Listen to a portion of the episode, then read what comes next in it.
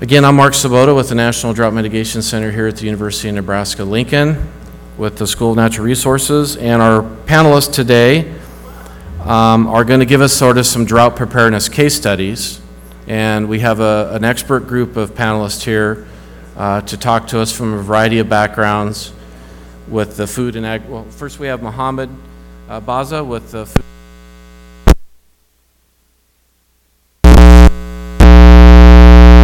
On drought and other issues related to uh, water and food security. He'll be our first speaker, followed by Ana Iglesias with the Polytechnic University of Madrid. Uh, has been working on drought um, as well, not just in Spain where she's from, but also in the Mediterranean region for many, many years. And then finally, we'll have uh, Gary Eilerts come on, um, who works with USAID's FEWS NET, the famine early warning system, and, and tell us about some of the, uh, the work they're doing with regards to drought pre- preparedness, um, originally with a focus in Africa, but now FEWS NET um, is, sends to be uh, sending tentacles out into other parts of the world too. So with that, they'll each do, the format will be a 15-minute or so presentation by each of our panelists. Then we'll open it up for questions, so save your questions or write them down, please, uh, because we need to go through the three speakers first, and then we will take questions uh, from you there in the audience. So with that, I'm going to invite uh, Mohammed Bazza up first from FAO to give us his perspective on drought preparedness. Thanks, Mohammed. Thank you, Mark. Uh, good afternoon, ladies and gentlemen. Again, my name is Mohammed Bazza, and I'm from uh, the Food and Agriculture Organization of the United Nations as a water, senior water resource officer. And just a small uh, word about the Food and Agriculture Organization, FAO, for those of you who don't know it. Uh, the organization was established, uh, was actually the first specialized UN organizations to be established in 1945 by few presidents, uh, including President Roosevelt at the time, and mandated with uh, fighting hunger and poverty uh, as a means to contribute to peace and stability. And I say to contribute because uh, peace and stability uh, are due to other uh, reasons. And uh, the way we do that is really thr- through advocacy, uh, knowledge availability and information and data, and then uh, partnership and collaboration. And my talk will be essentially about partnership and collaboration, what we do with respect to drought, and also direct policy and technical support to countries. So, uh, FAO concerns with drought, of course, uh, if we're dealing with hunger and poverty, uh, drought hits at that very concern. And the way some people around the world perceive the impact of drought uh, is very much different from the way you and I perceive it because it hits their very uh, uh, basic need to be fed, but it also uh, destroys all the development efforts that have been done by countries by destroying the infrastructure and so on. Uh, it causes the loss of production uh, base, including natural resources, and of course, that relationship between food and water become loose uh, again. So uh, very briefly, uh, FAO actions or the, the work that the organization has been doing through the promotion of development, uh, of agricultural development, uh, has contributed to a great extent to building some resilience to drought. But uh, really, uh, the work of FAO was not targeting drought per se until the mid to late 90s, when drought became really very, very uh, big concern for worldwide. And uh, the major initiatives that was taken uh, by work on drought in the, the, in the 90s, in the, the year 2000, was uh, piloted in the Near East region uh, because as the request at that time, the uh, regional conference, which is attended by ministers of agriculture, requested FAO for the provision of some support on drought policy. And uh, in response to that, the organization made the drought what's called at the time pri- uh, priority area for interdisciplinary action and established uh, some funding and uh, to, to support in that respect. And uh, the reason that region was ch- chosen, the Middle East and North Africa and Central Asia, is because that region was hardly hit by drought in the late 90s and again in the uh, early uh, 2000s. Specifically from 1998 to 2001, uh, there were more drought events. And uh, that uh, action that was taken by FAO, or the initiative was taken, uh, was really to establish the multidisciplinary team and uh, to allocate some funding. And uh, the mandate at that time was essentially to do some da- data collection, fact finding about drought in the region, but also uh, we, uh, the organization uh, FAO and the International Center for Agricultural Research and Development in Dry Areas, and the European Institute or the European Center for Agricultural Research, CHAM, we established a regional network on drought because uh, we felt that networking was extremely important as a first step uh, because some awareness is, uh, and capacity development was needed. And later on, that network grew up to become a network on drought uh, uh, management, a network for the Middle East, uh, the Mediterranean, and Central Asia, and became uh, much enlarged. Uh, we did also some review of drought preparedness uh, jointly with the National Drought Mitigation Center, and we did some training and capacity building in the region. But uh, one of the steps that we took at that time is building partnership from research uh, uh, centers around the world that uh, have capacity on drought preparedness. And uh, the first of them was the National Drought Mitigation Center, from which the colleagues are here, Mark and also Cody Knutson sitting over here, who came at the time to Cairo where I was stationed at the time and uh, spent some time with us and we worked together uh, with the team that I was leading, the multidisciplinary team, and uh, developed some, uh, some guidelines. We developed also some projects uh, in Iran, Jordan, and uh, Syria at the time. We also introduced a drought management or drought mitigation component in most of the projects that were ongoing at that time in the, in the regions. We developed one of the status report on drought in the region and uh, guidelines that were developed jointly, specifically by uh, Cody sitting here and myself uh, and the team that uh, was from Cairo.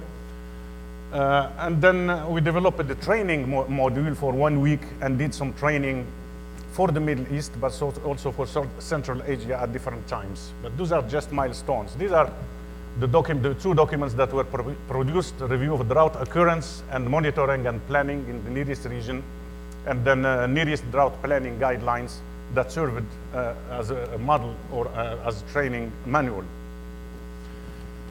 But that process uh, resulted in, in, in very good uh, activities and the, some countries developing strategies with the support of FAO. I will not go into details, but I will go into some of the lessons learned from that work uh, that was piloted. Uh, we found out that in the last 30 years, uh, drought had affected more people in the Near East than any other uh, natural hazard. And in fact, more than 77 million people were affected by drought between 1979 and uh, 2008 in that region. And then the impact encompassed really all sectors, the economy, uh, the, not only agriculture, but also the environment and, and security uh, in the region, but, uh, and, and health uh, equally. But we also found out that uh, drought frequency and severity have increased uh, and, and uh, will likely increase also in the future. And drought will be, become a global issue, more or less. I will come back to that. We also found out that drought preparedness or drought risk management, as uh, perceived today, is the solution, but that, uh, that it's still finding its way. The adoption of drought preparedness, again, I will come back to that. But resilience to drought is also a way of building uh, adaptation to climate change, actually. Uh, also, the political will is very much the, uh, uh, the foundation for drought preparedness that was necessary. And su- su- successful drought policy hinges on integration and stakeholders' participation. The- yesterday, we talked a lot about the need for integration, and stakeholder participation, and th- this came out as really a necessity. In fact, even some of the work we did covered uh, strategy for agricultural sector, but only with ministries of agriculture, and that turned out to be only partially successful. Uh, integrated drought monitoring is key to drought uh, preparedness, and then drought planning must also integrated uh, uh, across, uh, especially and particularly at the local level for community participation. And the process of drought planning is quite lengthy, specifically for developing countries where basic data, even for developing guidelines, lacks uh, uh, still have to be collected.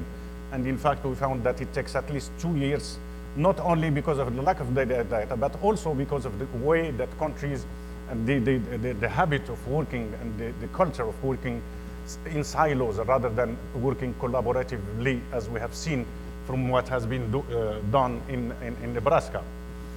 So the new developments since 2008 are, I, I- I think, two of them. One of them is that drought has become more intense, and so did, so did the impact of climate change, uh, the, the, the impacts of drought.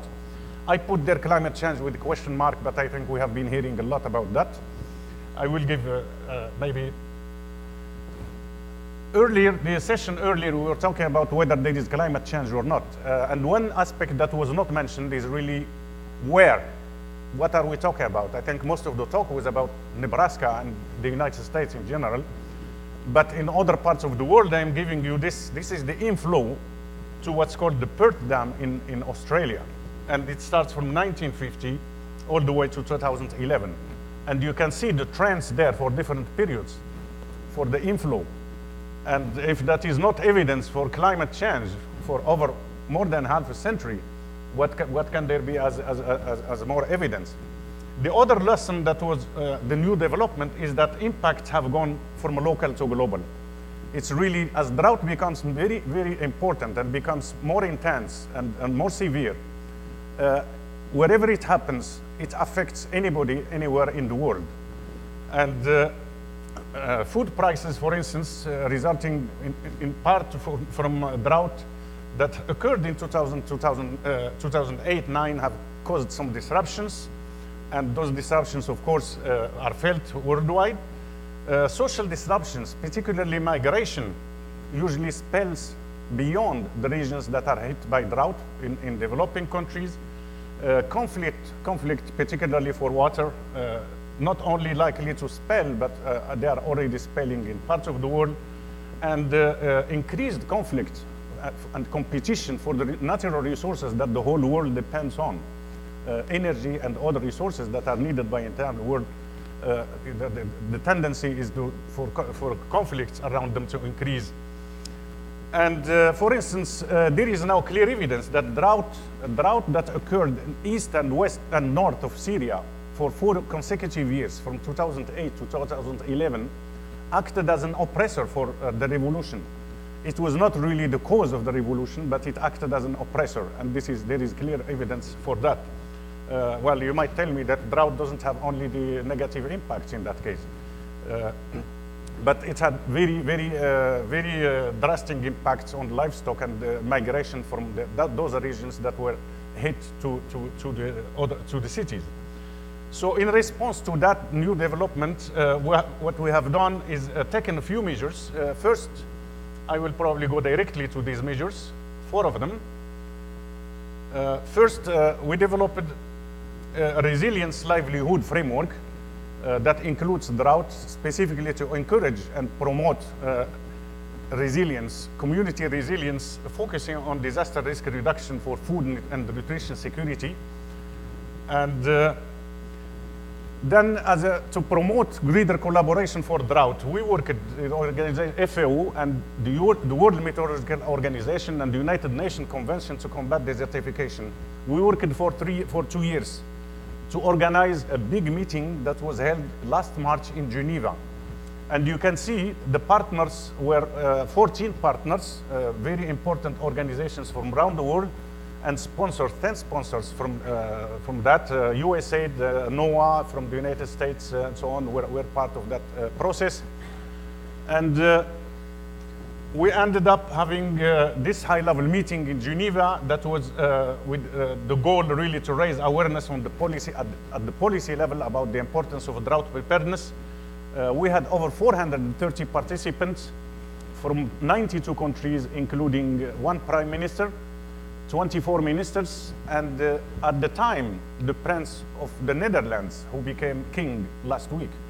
Uh, he was with us uh, uh, as a representative at that time of the, of the uh, UN, United Nations uh, Secretary General in charge of water uh, issues. And we had the scientific segment, policy segment, and the declaration that really fosters and unanimously ado- adopted that encourages government to develop and implement national drought policies in the way that have been discussed in, in- during this meeting. Uh, it had uh, wide media coverage and uh, created ample awareness at different levels.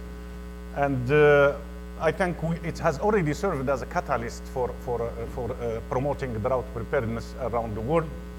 And some of the follow-up that we are developing jointly, the three main organizations, the same that organized that high-level meeting, World Meteorological Organization, the UNCCD, and uh, uh, FAO, is uh, as a follow-up uh, this initiative uh, led by UN Water aimed at providing capacity development on drought preparedness, and it consists essentially of trainings organized in five regions, uh, four regions, uh, Latin America and Central America, uh, uh, Sub-Saharan Africa, Asia, and uh, Eastern Europe, uh, part of Eastern uh, of, of Europe there.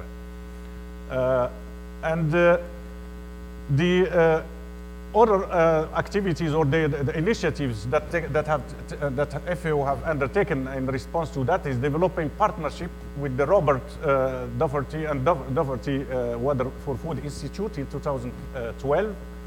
And actually we had uh, Roberto Lenton, the executive uh, director who came, the founding executive director who visited us last December and we uh, developed this partnership um, first on- drought, but also on water scarcity and research and development. This is very much along the lines of uh, partnership uh, with around the world that uh, uh, Chancellor Harvey uh, talked about this morning that were needed. And the, one, of the one of the activities that we are doing jointly with the National Drought Mitigation Center and the uh, Water for Food Institute is the upscaling of that work that uh, was piloted a few years in the Near East, but also taking into consideration those lessons that I have presented, specifically the integration and also the partnership. And that is being done through regional studies on drought characterization and management as, as to collect preliminary data so as to uh, develop a global situation report on drought uh, worldwide, uh, to upscale those guidelines on drought preparedness with due consideration to uh, the specificities of different regions, uh, and to develop technical support tools uh, that as needed, and also to conduct, to conduct some capacity building uh, on, on, on the implementation of the guidelines, in addition to supporting countries for the development and adoption of drought uh, preparedness. These are the regions where the studies are actually on, underway, underway. We have already finished, for instance, you see, for there is Eastern Africa, Southern Africa, 15 countries, Eastern Africa, 8 countries, Western Africa, Latin America, and the Caribbean, India, China, uh, Central Europe, and uh, the Middle East, and, and uh, uh, North Africa. Last but not least uh, is uh, the FAO is developing an agricultural uh, drought index worldwide based on spatial, uh, spatial data analysis, uh, spatial uh, information, satellite information. And this is uh, uh, to help to develop this tool, also to, to have a window on time, real time situation of drought in different parts of the world. The the scale is really can be worldwide, but also uh, at, at the level of countries. Uh, we can go into details. Uh, if you have questions on this, my colleague Oscar, who is here, Oscar Rojas, uh, who is a specialist of these uh, issues, uh, can, can give you more details. And in fact, he's here to participate with us in this meeting, but also to have discussion with National Drought Mitigation Center so as to, uh, to discuss this composite uh, drought index that is being developed for monitoring drought, but also to see how synergies can be created between what FAO is doing and what the, the National Drought Mitigation Center is doing. So all in all, it's really about integration and partnership uh, because there is not one single institute or center or, center or organization that can address the issue of drought. And I think collaboration is the basis for that. Otherwise, uh, we are doomed to fail. With that, I would like to thank you for your attention.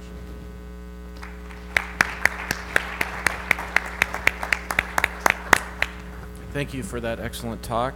And um, I think you'll see with all the panelists a common theme that this doesn't just happen. You have to, uh, Mohammed talked about catalysts, and it takes a champion within these groups to kind of take the torch and help and collaborate and be willing to work with others. And I think that's what you'll see with all, all three of our panelists. So thank you for that uh, nice overview of FAO activities around the world. Uh, our next speaker now comes to us from Madrid, Spain. Um, Iglesias has a, a, a good background of working not just with the science side of it, but also with the uh, policy and the planning. And so with that, Ann, I'll have you come up and uh, tell us about what you've been doing. Thank you, Mark, and uh, congratulations on the organization of the conference. I think is uh, is wonderful, and I have taken many lessons from my previous speakers, and I thank them. It's an honor to be here. Um, it's a complexity eh, we bring to drought, and I'm going to add to the complexity with my accent, please, uh, with my Spanish accent. And um, also, I will add to the complexity talking about a different continent. We have been listening a lot about the US and about Nebraska, and I'm sure in the audience many people are more familiar with issues from this part of the world. Um, I'm going to start with, huh? oh, okay, sorry. I'm going to start with the conclusions. The conclusions in a region that, as you saw in the title of my previous presentation, I'm going to be focusing on the Mediterranean, both European and North African side, and on Africa. And the complexity here is that these are my conclusions. We have eternal drought in the region because we have overlapping water scarcity, aridity, desertification, and so many issues that we think we are always in permanent drought. That's the first conclusion. And that adds complexity to the management. Then in the region, there is really a very long love affair between drought and policy and development. In Spain, for example, we have water laws that go back 800 years, and they have been dealing with the issue of drought in different levels of legislation. And we have this love affair not only with policy development, but with aid, with food aid development. And I'm sure we'll hear more about that later. In Mediterranean countries, especially in Europe, there are too many laws and there is too much confusion. Um, this is not an issue only relevant to drought. Usually we have legislation, the legislation that is based on the Roman Code, very thick books, nobody understands what's going on, and you know, very confusing, so everybody can do whatever they want at the end of the day. Then in terms of does can that legislation bring practical drought preparedness, I have my doubts on it. I think not much, and especially not for the worst impacted. And as you will see, I'm going to bring up some maps here on the screen. Drought increases inequality in this part of the world. And so it's not really addressed, and that legislation is not catered to, to decrease that inequality. Uh, one of the questions that Mohammed asked me in Geneva when he organized the United Nations conference was, how about the dollar's value? Policymakers make decisions based on the dollar value or the dollar impacts we still don't understand very well how to relate um, the dollar value to the drought signal in the physical uh, uh, world. So those are my conclusions, and I'm going to start with the first one, aridity, you know, eternal drought. that's a normal picture of a river. That's a picture that I took a few years back in Tunisia, and that's a normal river. In many areas of the regions that I will be talking about, rains only between 5 and 10 inches of rain per year. So most of the rivers don't have water. That doesn't mean we have drought every year. We live in an arid climate. And management water imbalances between supply and demand is not the same as managing climatic variability. So with this in mind, uh, in, in, 2004, I started, I coordinated a project with uh, 11 institutions from seven different countries, and we developed some practical ideas on how to cope with drought and water scarcity in agriculture and water supply systems. I wrote that book um, with Donald Wilhite, was one of my co-authors, and it was quite successful. We translated into Arabic, Greek, Italian, Spanish, and French, and very recently also into Farsi we were called to talk with the, with the government of Iran in a UNDP project, and we work in the Urmia Lake, that's the Urmian Lake, and that's, the white is not snow, it's salinity. It's the second largest saltwater lake in the world after the Aral Sea. So we work with them to develop drought management plans. And from that, we wanted to evolve, not at the institutional level, but descending to the users of the water to, with more practical examples of, of, of drought management. So for that, we wrote a proposal to the European Commission and we won it. The name of the project is Euphora. You can explore that website. And what we're trying to do there is to develop a protocol that links the what do we know in the science and in the social science to how do we do it and how do we implement drought management actions and we have been very extensively working in many parts in, in, in Africa. Especially, I have worked a lot in, in South Africa, and I will continue to work during this year in South Africa. And we want to incorporate into the management of drought not only the social, the, the physical aspect, but the social components. Because as I say before, uh, the same, that in the same way that we have an arid climate, that has very little levels of water to work with and to manage. We also have a poverty line and we have very little levels of income to work with and to react to drought. So in our concept, we have two components. One is the hazard in the horizontal line, and another is the social vulnerability component to drought and trying to understand those two aspects and how to develop actions to deal with each of those two aspects is one of our major goals in, um, in the protocols that we have to develop. So uh, when we have been working with the stakeholders in the region, we consult a lot and we tell them what happened if you have a, uh, a forecast, if you have the right forecast. And to issue the forecast, we work with the European Center of Medium Range Weather Forecast in the UK, and they issue the forecast for us in Africa. So we ask the, the, the, users and the stakeholders, what can you do? But more important, what will you do and how will you do it? It's not the what, it's the how to implement the actions.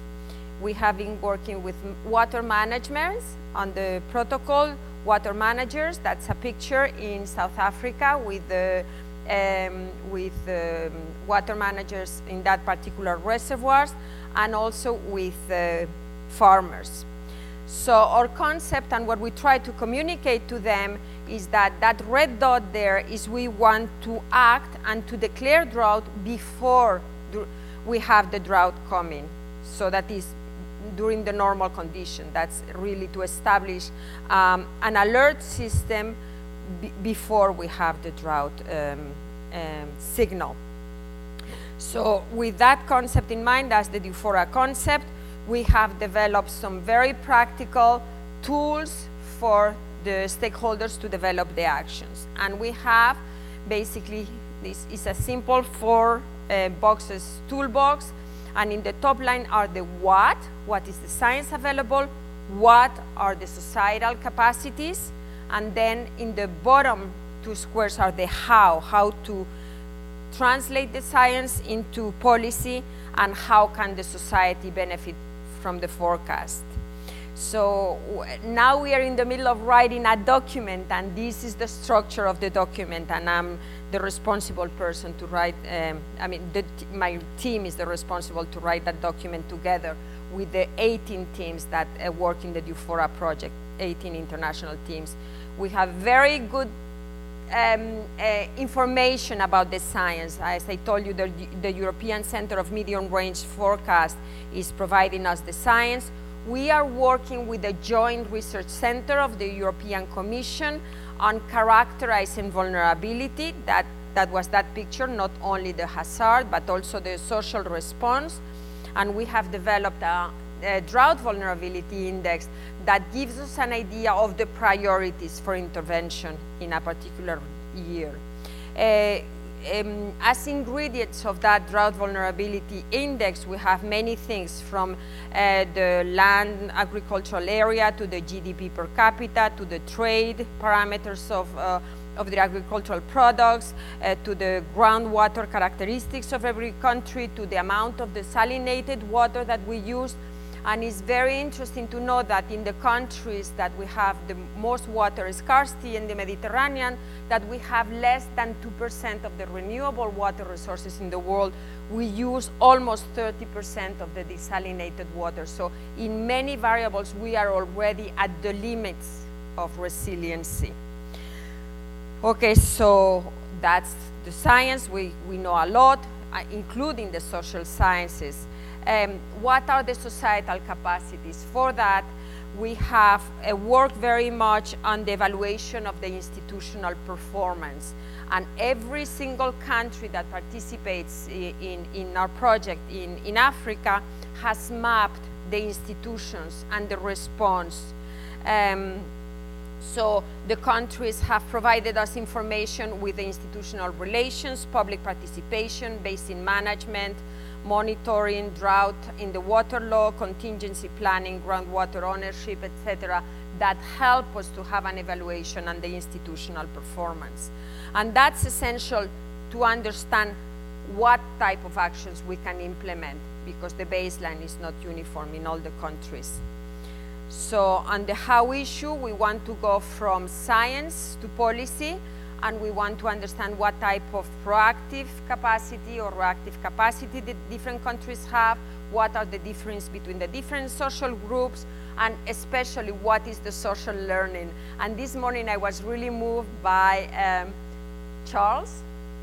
What was the, the, the, the name of the last speaker before coffee? No? What?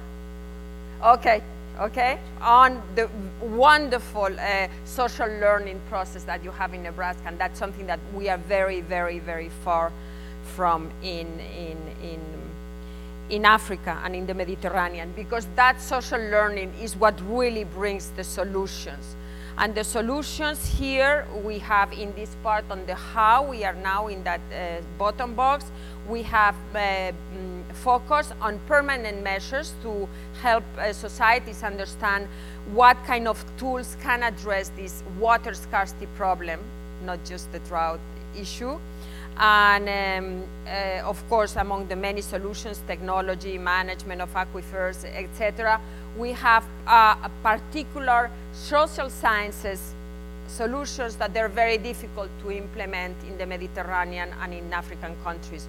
One relates to the price of water, and another relates to water markets. The price of water is very difficult to discuss even in my country, which we uh, think we are entitled to have water uh, for free for the users. Um, we have, this is a picture in Spain, those are real water markets. Uh, in some part of Spain, people own groundwater and they can sell it. And people go to the market in the, ba in the banana uh, irrigators and go to the market to buy water every morning to irrigate. But that's a measure that's very difficult to implement in other places. So with, uh, with these types of uh, solutions, moving forward to proactive planning, we uh, work in the development of drought management plan. That's a drought management plan. It's a document in Spain. This is a drought management plan. There are sets of rules that help different groups to prepare and anticipate and mitigate the effects of, of drought. And the way we structure the drought management plans are on three levels. We have, um, we focus on pre-alert actions before we have the drought. The drought declaration, remember, is before we enter into drought with the forecast. And those are measures that are low cost and indirect, non-structural, and they're aimed to avoid worse situations. For example, I have worked very much in, in Italy in, uh, in the pre-alert measures. This is a communication campaign from uh, one of the works in my project in Sicily. Then we developed alert actions that they're aim, aiming to overcome worse situation and uh, try to avoid the emergency stage. And one, for example, that we have worked a lot is with the rights uh, exchange center, exchanging water from irrigators to ur urban uses to ensure that the uh, population is not uh, at the shortage of having drinking water and establishing those protocols before we get into the drought. And finally, sometimes it's unavoidable to work on emergency actions. This is a picture of an emergency action is a water transfer from one place to another. Those measures are often very costly because they're done in a hurry and they're not planned properly. So how can we decide who is affected and we, how can we benefit from all these types of protocol? This is my very last slide we, we recognize uh, that there are very large disparities between water users. Um, I was really moved to, to see how all Nebraska comes together because the, the goal is the same on saving water and, and having a drought forecast. In, in our region, that's a picture of Syria before, I mean, when we could go to Syria and work there, now we can no longer go. And uh, all the users, and we want to reach all the communities and especially understand how drought brings disparities and we can uh, outreach the, the most vulnerable populations. Um, so that's my last, so that's, a, that's an open question and, and, I'm here to discuss with the institutions, FAO and USAID, how do we proceed and, and have something that is useful at the end with all our effort. So I want to thank especially the people in my teams in Metroplan and DEWFORA Project. And especially Luis Garrote, which he has written with me a lot of the protocols, and from the Joint Research Center of the European Commission, Paulo Barbosa and Gustavo Naumann. Thank you very much.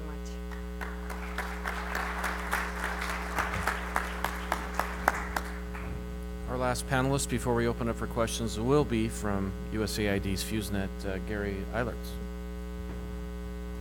Good afternoon, everybody the last 15 minutes of a long day, so I'll try to move quickly and hopefully be interesting. Um, i stand in awe, though, of one of the presentations yesterday about epigenetics. Uh, I'm just amazed that I could feel emotional at the end of a subject which I knew nothing about. It was a new standard uh, of performance for me, so I'm, I'm afraid I'll fall short. But what I'd like to do is take a little bit different direction uh, on the issues that we're talking about. I am going to talk about water and food, but from the perspective of a food security organization. What FEWS NET does is we cover food insecurity in about 35 of the most insecure uh, places in the world. And we've done that for 30 years, and, and we do it fairly well, we think. We've had a lot of time to practice at it. If we, if we haven't gotten any good, then we're really in trouble. But uh, I'd like to deal with a few of the issues that I think are maybe uh, common to a lot of the discussions we've had over the last couple days and uh, that hopefully you'll find some interest in. And I'd like to just remind us all again about what's at stake. It is lives and livelihoods in, in these questions. And food security has recently become very uh, much more, uh, has much more of a profile publicly than it ever had. And I think I'm anticipating the moment when water security becomes equally important. It's, it's a part of food security that we've neglected too long. It is becoming a very major part of the issue that we call food security. So we are actively looking for ways to measure food water security in the same way that we measure food insecurity. Uh, global and local realities, I think this is a continuing issue and a lot of the information that we're using and we're trying to, to project into decision-making environments. there are global realities and there are local realities, and both of them have a place, and not always do they coincide. Um, and then I pose a question if you can't measure it, can you manage it? And I'll come to that point. Uh, and then I think there's a moment where I, I perceive in our situation that sometimes good questions are better than good solutions. And I'll try to explain that as we go. Uh, as I said, FEWS NET is actually sitting outside of the boundaries of, of the walls of USAID. It was set up about 30 years ago to be an impartial, objective source of information about food security. Uh, the reason they did that is because uh, the U.S. government, through USAID, provides about one to two billion dollars worth of food assistance every year. Now that's a huge resource, and it's really incumbent upon uh, the custodians of that resource to provide it where it has the highest value use, where it uh, accomplishes the most uh, important things. And so, uh, in their wisdom, they have allowed us, FEWS NET, to be uh, objective. We operate outside of their walls. We are not uh, subject to their publication strictures. We, we report things as we see it, and I think that actually works to their advantage as well as uh, we hope everybody else's. We work very closely with our colleagues at FAO, with World Food Program, with the, the research and, and practical uh, community that's trying to institute policy, policies on drought and food insecurity and uh, particularly with the nations, the nations that are affected the most by these issues, and which eventually have to pick up and carry the heaviest burden on food insecurity, food issues, and water issues. Um, one of the big issues that we've recently gone through, and you, some of you, hopefully a lot of you know, know about the famine in Somalia in 2011. Uh, for the food security community, it, it was the culmination of a process that has grown over 30 years, being able to look at indicators and being able to perceive the chance that there's going to be a famine has always been our objective. And as I say to most of my friends, for about 27 of our 30 years, we kept trying to achieve the moment where we could adequately describe what happened yesterday was our standard. And it was only about three years ago that we, an early warning organization, decided that we would try to achieve a six month window ahead of time, that we would try to project and be able to say what we thought the outcomes would be six months down the road. And in the Somalia situation, um, I think that started to occur, and we, we actually started putting more and more strident uh, alerts out into the, into the decision making environment back in August of 2010 about the increasing likelihood of a famine in Somalia. And it, we did this in conjunction with a number of partners in the region, and as far as we can tell, that was the first ever formal declaration of famine that occurred on the basis of a prior agreement about the standards that we would use for that proclamation. And it did bring together a lot of national, regional, international parties in a common agreement about what constitutes the stages and the nature and the characteristics of a famine. So it remains behind as a, as a precedent that I hope will be useful in the future in these types of situations. And it was based on a base of information, of evidence, so that we could all see it was a transparent basis, and we are collecting that data as a community in all of these countries that we're working in. So we'll be watching that. Now, unfortunately, as big a success as that might have been technically, you can see here the, the results of a report that we just published with our colleagues at FAO just last Thursday. And basically, it is a, you know, we look backwards, which we are not able to do very often, but we felt that this situation merited it. And so, based on a lot of information about mortality that had been collected in 53 different sites over months and years in Somalia, we felt we had an adequate basis to go back and see what the excess mortality is, that is, above the normal rate of mortality. And we had some very eminent researchers that from the London School of Economics and Johns Hopkins who did the study for us, and you can see that right there, the, the curve of excess mortality. About 260,000 people, about 133,000 children died in that period of, of concern. And I want to point to you right there that's the moment that we felt brave enough to declare a famine, which, uh, you know, in terms of the standard of success, that's probably not a very good one. So it just simply indicates several things. There is a complexity there that is extremely difficult to measure. there's always a perfect storm in these types of situations. So we had Ash-Shabaab, a terrorist group that was cutting off the ability of WFP and others to uh, serve food into those very vulnerable areas. There was a whole range of other things going on. We have a drought that has been present in that area for quite a while. Uh, but ultimately, it's a, it's a reminder of the amount that rest that, that remains to do in terms of this work. Now, droughts in Somalia. You know, there were, at the moment when we were about to raise the alarm and say there is a famine in Somalia, we still had some colleagues in the community who said, well, this is just another drought in a drought ridden place. This is just another drought. And indeed, you know, there, Somalia is a very dry place. But as we looked at the, the numbers and as we looked at the evidence, we did feel that there was something more going on. Unfortunately, we were dealing with a global perspective that also worked against our evaluation of what the situation was. And this was the IPCC report, the fourth one, which was published back in 2007. And basically, if you read between the lines and some of the, the analyses that came out of it, the report concluded that there were, or the, the uh, conclusions were that the Horn of Africa would actually become wetter over time. Now, this still persists in an agency like USAID. People look at this map in particular and they say, well, you know, when we're planning forward for drought mitigation, should we plan for more water or less water? And the answer is, is that sometimes global realities, global modeling, does not capture what's happening locally. And so I'm not here to impeach the validity of the IPCC process. It's a wonderful process. It's, a, it's an extremely interesting one. It's like the internet. How did they ever get this going? And, and with the reach and the number of participants in it, it's just a wonderful process. But every once in a while, global models don't reflect local realities. And the information, the database that exists to look at what's actually happening on the ground and to suggest that that isn't happening, that it's not becoming wetter, is extensive. And there's a number of you in the room here, I'm sure, who, who have the ability to look at what happened in the rainy seasons in the Horn, and you can see that there's no trace, there's no reason to believe that there's more rainfall coming. And the famine occurred at the uh, culmination of a record dryness over the last four years preceding it. So it was, a, it was maybe an extreme event, but it's certainly not an unusual event. And it's probably an event that is becoming much more frequent.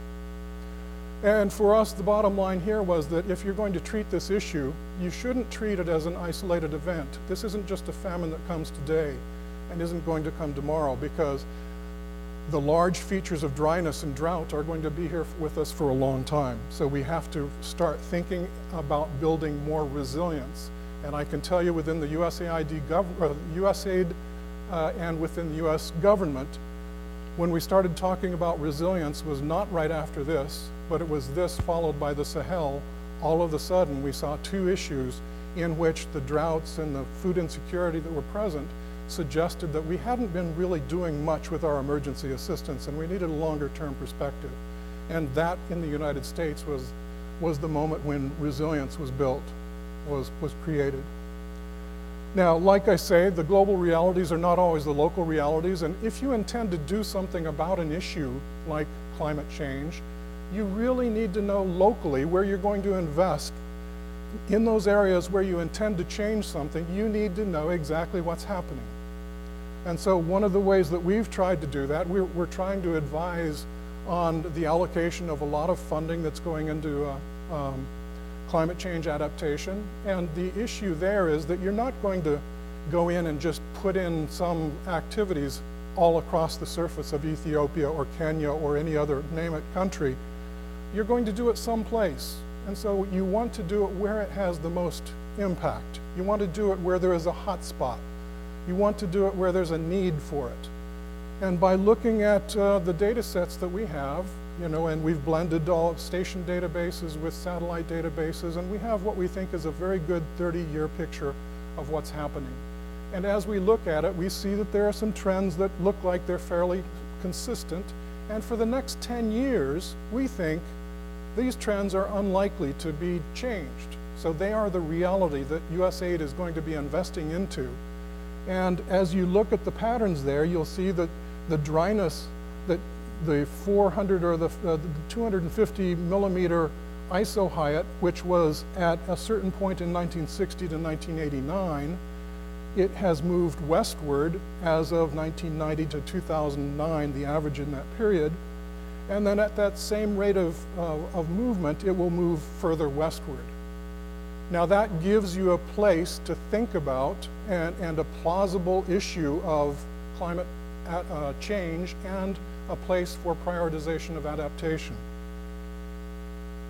The other thing to, that is true about that area, and I don't see Dr. Tadesse here, but it's, it's uncovering an area which is probably the most densely populated of Ethiopia. There are literally millions of people in the Rift Valley where that is approaching and, and uncovering them with uh, the rainfall, the water that is available there. So that's a problem just waiting to explode.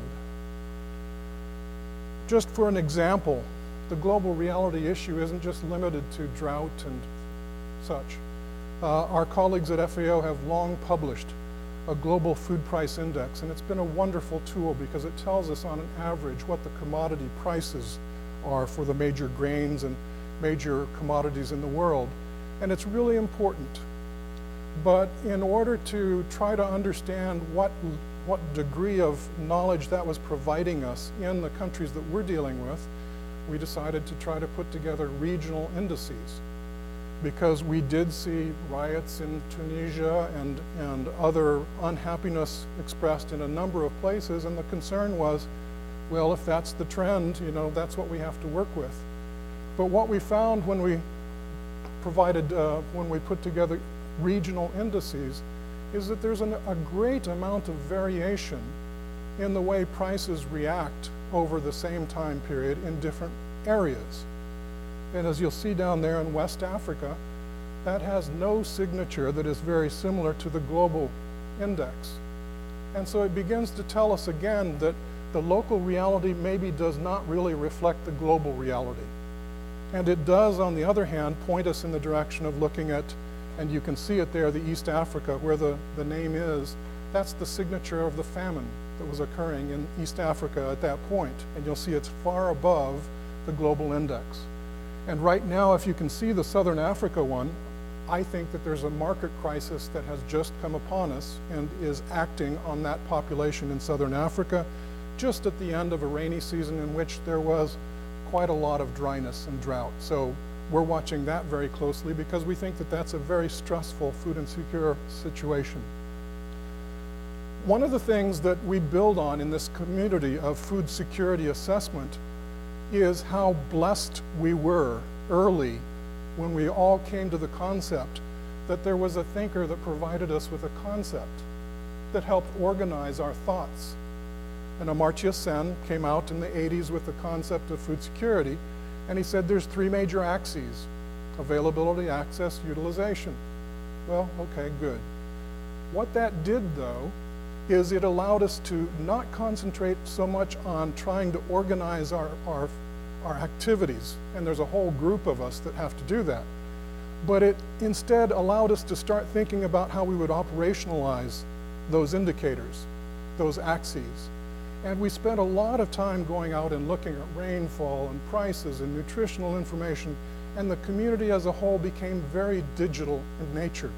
Food security is, is exquisitely poised on a base of evidence and data, like no other sectors, I think. And uh, as we look at a lot of the other concerns that are now coming up, and, and I'm asked to go and speak with often at conflict events because people uh, perceive that conflict is related to food insecurity. And I say, well, you know, that is a testable question. Why can't we test it? We have digital information about whatever area you want. What does the food insecurity in this situation look like? How did it persist? How severe was it? How did it change over time? Tell me what your concept is for conflict. And you'll find that it's very artistic. Well, people were unhappy and they rioted. Well, is that the nature of conflict? No. Uh, but the problem with the, that, that uh, concept right now of conflict and its link with food insecurity is that we're really still dealing with apples and oranges here. We're dealing with a digital kind of a, a concept, and conflict is still trying to find a, uh, a measurable understanding of the progression, the causality, the drivers, the impacts, the different types of conflict that exist. And so we're, we're really at an impasse right there. We really can't say yet too, too well whether food insecurity causes conflict.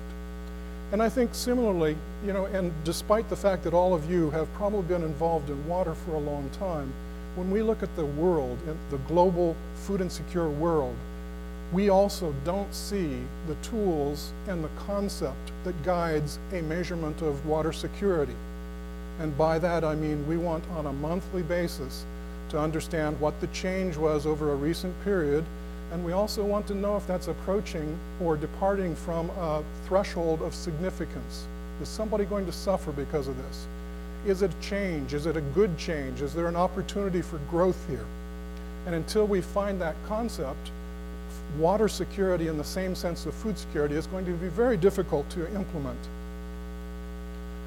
One of the things that we've done is to just jump in the water is we're actually going to take a concept that had already been funded and, and done by FAO and Texas A&M and had a little bit of participation by USGS in northern Kenya and southern Ethiopia. And basically what we're going to do is we're going to monitor surface bodies of water from the satellites. We can get real good resolution with that. And then we're going to model how they go up and down by modeling the rainfall inputs into it the evapotranspiration, all of the other features of the water cycle that we have. And then periodically we'll get people to go out and help us calibrate our understanding. And what we're hoping is to get a little bit better feel for what the variation is on a weekly or monthly basis. And we don't think that this is the final solution to water security, but it's the way that we get into it and start testing how difficult that concept is. And here's where I say if you can't measure it, how can you manage it? And I'm talking about drought. And I've seen over the last two days, including just a minute ago, I've seen, and, and yesterday as well, when uh, one of the gentlemen, uh, Dr. Hibbard, maybe that was today, he was showing the Missouri Basin. And he was saying, here's where drought was. And he had bar graphs and all that. And the problem with these droughts that we're dealing with in Africa and other places is people will say, well, this is, this is just like the 2005 Niger drought. Oh, really? How? How does it approach that? What's your basis for saying that? What's the evidence that you have? Because a lot of the times food security is such a complex phenomenon that we use an analog year as a reference for how urgently we should be concerned about responding to this issue. And with drought, the major feature of food insecurity in the world that we all deal with, there is no community accepted standard for the prevalence and the depth. So we've taken uh, inspiration from the U.S. Drought Monitor, and we're looking for, in the same way that OSCAR and FAO are looking for, a measure of drought that allows us to say what is the prevalence and the depth of drought over the last 10, 20, 30 years in any place of concern. And right now, all we deal with is, uh, they say in 2005, six, 6 million people were food insecure. And again, you kind of go, what does food insecure mean exactly? And it is a term of art. It doesn't mean anything. So we're looking for a hard and fast edge to a drought description that we can use uh, in order to decide whether we think it's a big issue or a small issue. Some of the things that we're looking at is, you know, NDVI is one of the products that we've really begun with back in the 80s. It's been one of our workhorses. And it's getting better resolution. We're getting a little bit more comfortable with it. Uh, so it's a, it's a good candidate for using for this, and we'll talk some more with our FAO colleagues and others. But we also have a new uh, evapotranspiration actual. We're actually measuring evapotranspiration on a daily basis, and it gives us a slightly different, different signal. What we're looking for right now is the we're trying to figure out which products are the best ones to use for a specific use. Are we looking at agricultural drought, hydrological drought, meteorological drought? What are the, prob- uh, the products that are available? What's the time frame that they provide us in terms of a baseline? What are the meaningful thresholds in there that indicate a difference in impact in severity of that drought that we can use to categorize droughts in different, uh, in the same area over time or in different areas. And this is just, this is one that's looking at the Southern Africa season that's just now finishing. In fact, it's having some rainfall late, so we're fearing that some of the grain that has, is still standing out there is getting wet when it shouldn't be. It should be drying down. But if you look at those columns, those are actually looking at two different thresholds of drought, of drought severity. And then we're counting the, the hectarage that was involved at each of those. And we'll be able to say that, well, in terms of droughts in southern Africa, the big one you see there is 2002. How does this approach 2002? Well, it's not, it doesn't. But you also see that, you know, the last three years here all look like they're fairly important in terms of uh, persistent events. And so we'll have to look at that persistence of the, of the drought event as an issue that uh, we should uh, understand better. So there are just, uh, you know, as we rank those, just the problem of, of what indicator to use, we've ranked them. Uh, there's a general similarity in the way that all of those things rank with those different products. We know that 2013, this one, ranks up in those top three or top four uh, events over the last 10 years. So that says it, it's probably an important event. Good questions are good solutions. This is my last slide, I think, or last uh, two. Uh, our climate colleagues, we've got to give them the props, as our kids say. We've got to really say that they did, they did good with the idea of climate services. And the, what climate services says, it's not just about climate products. It's about driving decisions. It's about giving decision makers something that they can use to make a difference. And that's a climate service. And so the climate community is grappling with how far, how, how, how to achieve a climate service orientation. We in food security have the same issues. The information that we gave for the Somalia famine didn't really cut off the famine very early. Uh, the perfect storm, is it the chicken or the egg? This is just simply to say when you're trying to figure out what to give a decision maker, you can't just ask the decision maker what they don't know. They don't know what they don't know. We don't know what they need. So there is a difficult dialogue that begins there, uh, trying to figure out what a food security or a climate service or any of the other services is. You can start with the decision makers and you tr try to extract out what they need they're not really good uh, at telling you what they actually need, and we have trouble understanding what they need. We generally take our meteorological products and we put it on the porch, as somebody says, and then we ring a bell and say, it's there, and then we close the door and they come and get it, and we conceive that they make good use of it. But it's a difficult process. A good solution, on the other hand, is, is a good thing, but solutions are very time and space specific too. So a good solution is good, but a process that keeps regenerating and reanalyzing and coming back to your basic questions is better because that's going to deal with the problems next time. And that's the end. Um, all of our information is at fews.net, and we're ha very happy to be here today, and maybe we'll have some questions. Thank you.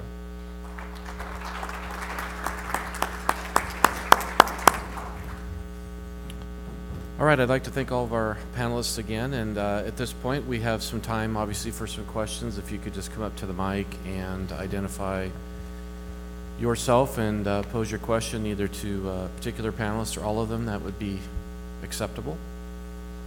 Well, it's been a long day, but certainly something jogged you from our presenters from FAO and Spain and FEWS NET.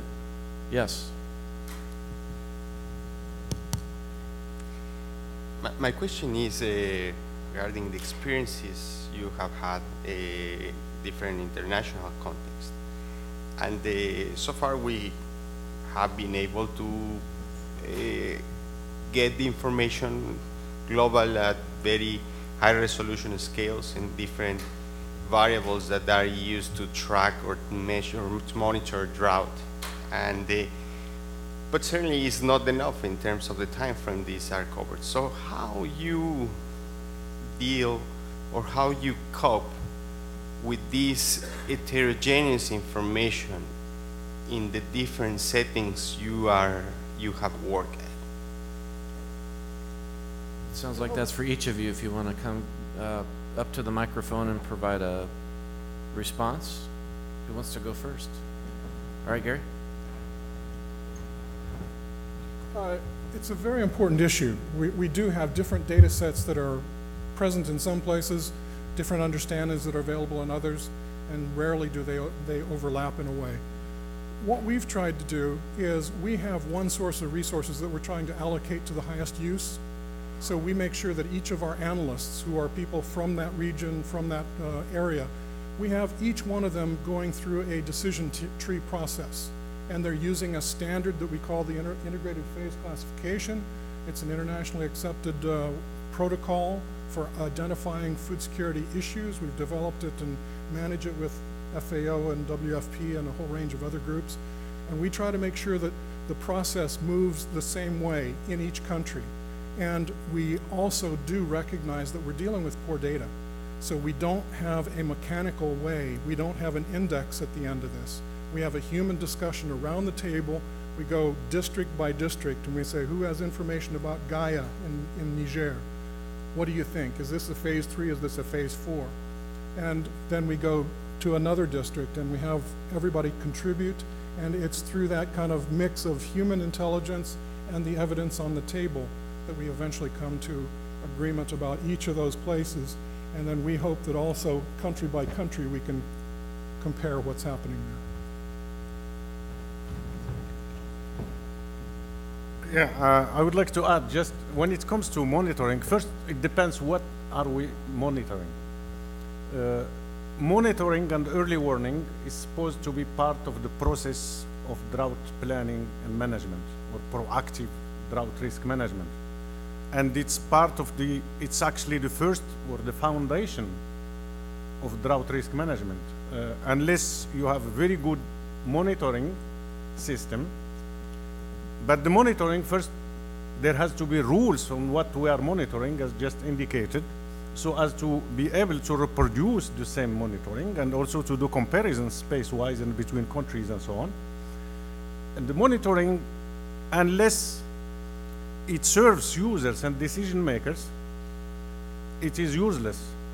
The monitoring has to be linked to actions such as decision making and what needs to be done and at what time. And this also is part of this of the of the process. This is what we uh, incapacitate people and countries to do, so as to be able to apply that process. So it's not just anybody measuring anything and then deciding what it is. There are scientific, and I think there has been ample advances in science and technology over the past years in the uh, uh, the sign and the, the, the, the monitoring and early warning aspects of drought. Uh, but again, beyond the monitoring, there has to be a link with actions, what actions to be taken and who are the stakeholders, what are the concerned institutions and when, when they should take action. So the whole process is framed in what we call these drought management guidelines or uh, the, the, that, that is uh, I have been talking about.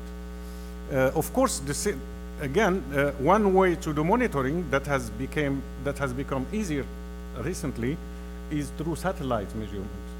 Uh, advances in information uh, in transmitting information has, has, has been very, very important. Today, uh, it is possible to to send information to farmers uh, using using just their telephones, uh, in addition to e- e- email and so on. So unless those who are, need to take action are informed on time, and they should know ahead of time what actions should be taken at different stages of a drought, uh, then the system is not functioning very well. Uh, and monitoring, I mean, uh, monitoring using satellite and uh, such as the images that we have seen, using NDVI or using composite information that is based on satellite measurements is, has also made monitoring much easier than the way it is done conventionally by measurement on site. I don't know if I have been uh, clear, but uh,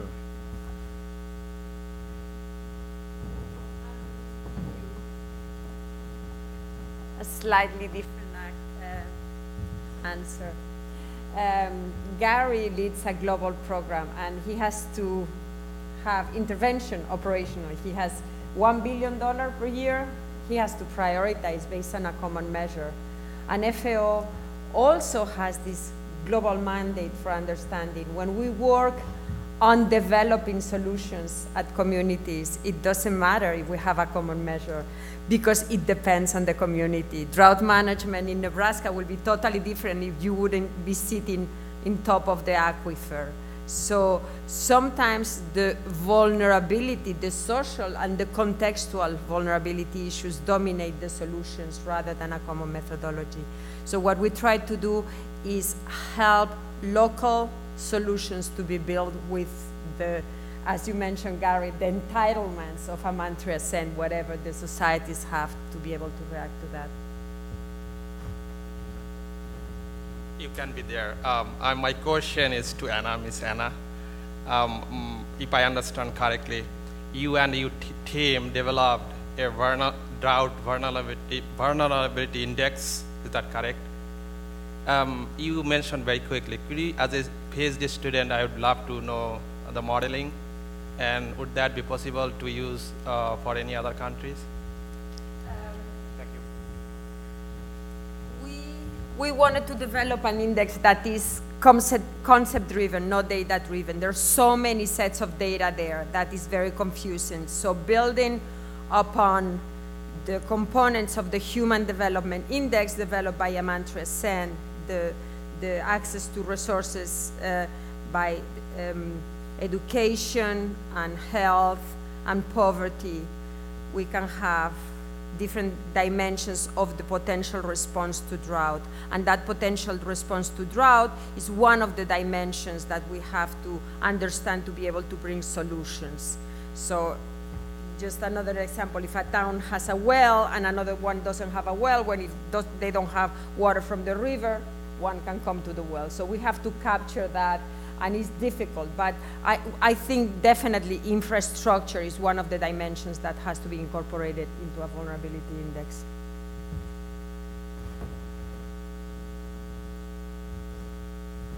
Any more questions? We're about at the time where they'll start, I believe, the, the poster reception outside here in the lobby. Um, I guess we'll wrap it up with that. And I'd again like to thank all of our panelists today for their uh, insightful talks. Thank you.